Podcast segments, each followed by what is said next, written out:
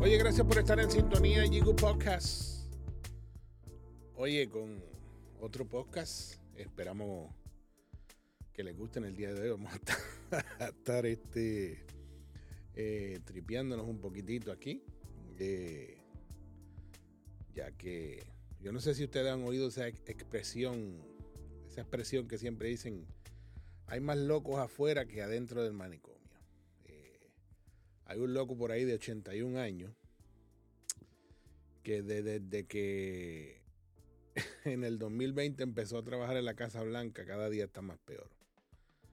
Eh, definitivamente un loco de 81 años es bien difícil. Se ha convertido en el presidente más viejo.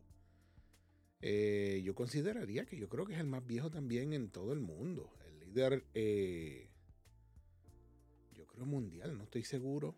Este, ya que yo me imagino que también los líderes, los líderes de Corea, de Corea también duraron bastante, porque como eso viene de, generación en generación, se muere el padre, lo hereda el hijo y así han pasado. Este, pero el señor Biden cada día está peor.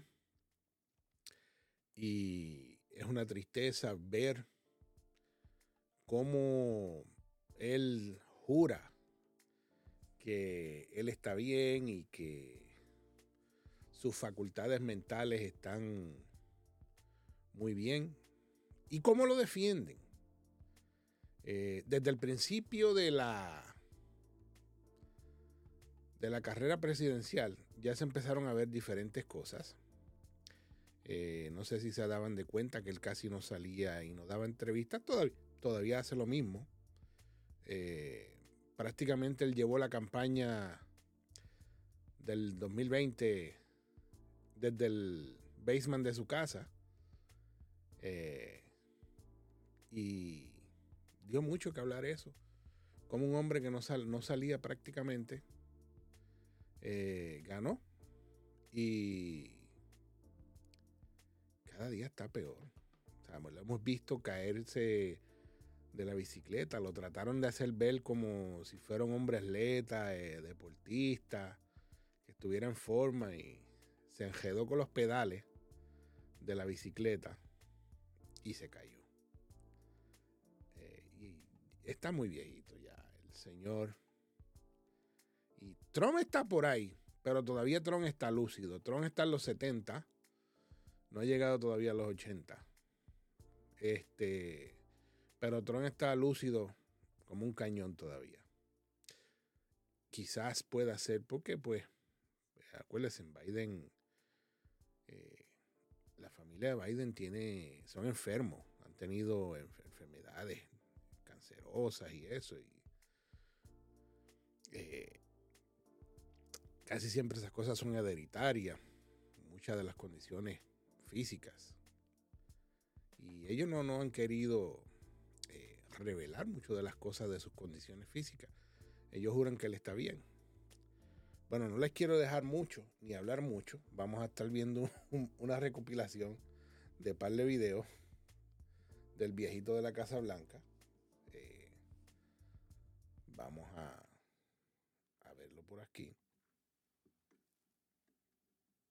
Cómo empezó y su campaña y su cuestión y Usted sabe que cuando usted, se supone que usted sea elocuente, que, o sea, que este hombre lleva 50 años en la política, 50 años o más en la política. Y usted sabe que cuando muchas veces, no sé si sus abuelos o, sea, un familiar de usted ya llega a cierta edad, usted se da de cuenta que repite cosas, como decimos nosotros, se espasea, se le pierde la mente. Y así hemos visto a Joe Biden tratando de entrar a cuando entrar por las puertas que no son, sale cuando no es que tiene que salir. Eh, tú sabes, ha hecho muchas cosas que han puesto a preguntar la condición mental del presidente. Vamos a verlo, por favor.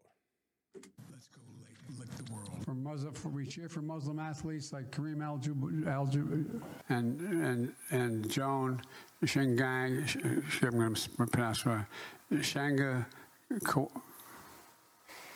Kawawa. ban on transgender Americans, transgender Americans. Mr. President, thank you. Thank you. Thank you very. I much. appreciate it's great it to have you. Thank you, thank you. Thank you.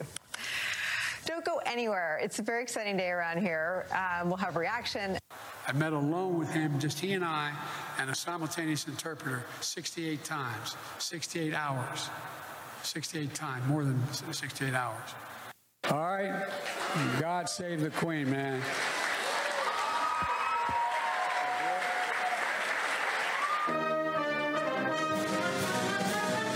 Thank you very much, Mr. President. We really appreciate it, and we love you. Thank you. I might add, if I didn't, I'd be sleeping alone. wondering is Aquí tenemos, vimos mandar unos pedacitos porque es que hay tanto.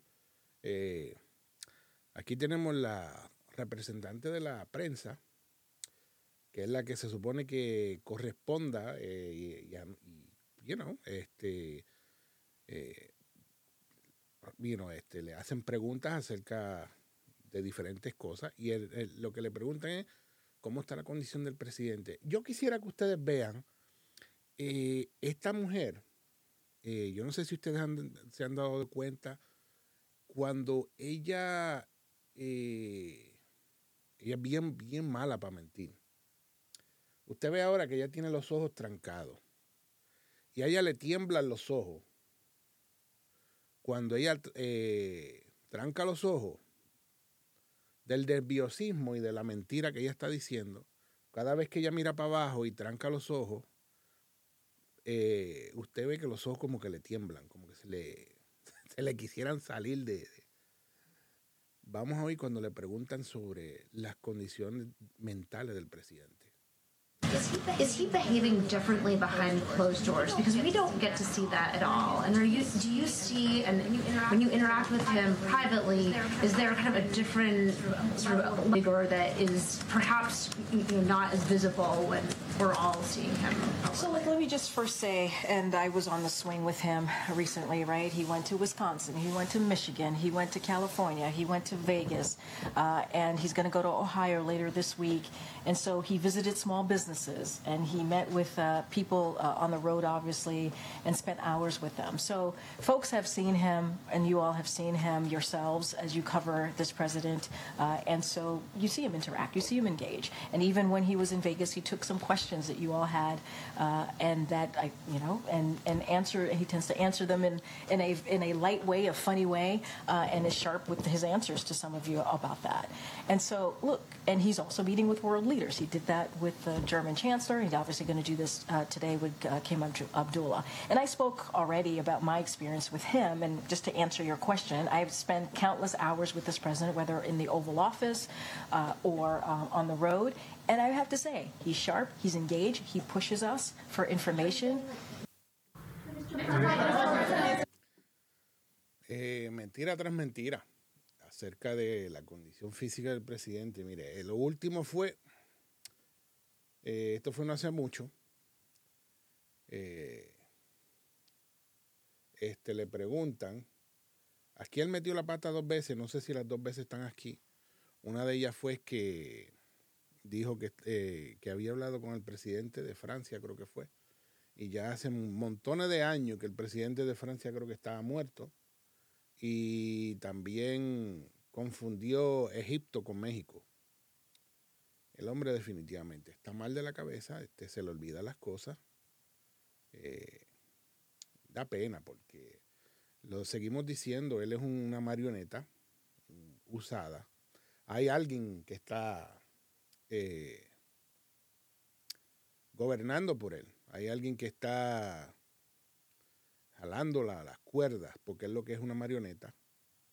eh, y da pena, da pena. Vamos, vamos a ver si aquí es que sale eh, la metida de pata que él dio. Mr. President, Mr. President, for- Mr. President, for months when you were asked about your age, you would respond with the words, "Watch me." Watch Many me. American people have been watching, and they have expressed concerns about your age. That is They- your judgment. they- That is this your according to judgment. public That is polling. not They the judgment of the concerns- press. They express concerns about your mental acuity. They say that you are too old.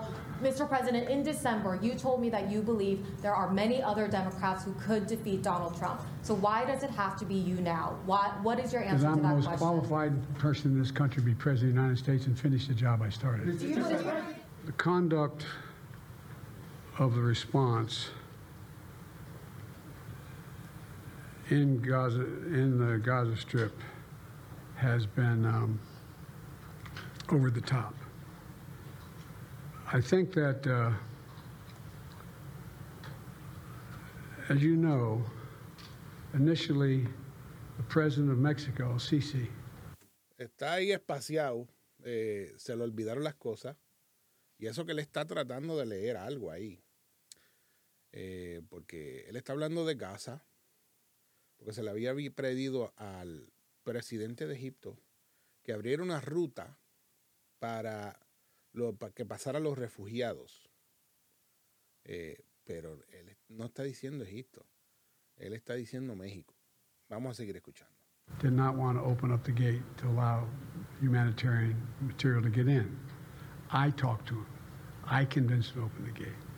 I talked to Bibi to open the gate on the Israeli side. I've been pushing really hard, really hard to get humanitarian assistance into Gaza. Bueno, ahí vimos, lamentablemente, supuestamente era eh, servicio humanitario, ese tipo de cosas para la gente, ayudar a la gente con, cuando están pasando por una guerra o algo, pues este, estaba tratando él de, de hablar con el presidente de México, según él. Pero después como que cayó un poco en tiempo y pero da pena, da pena. Este es un hombre que está mentalmente bien mal. Hay que sacarlo, hay que sacarlo de la Casa Blanca porque es algo bien peligroso. Bueno. Bueno, mi gente, pues cuídense mucho. Ya saben que hay un loco en la Casa Blanca. Definitivamente. Cada día más está peor el hombre. Así que Dios me lo bendiga, cuídense mucho y nos vemos la próxima.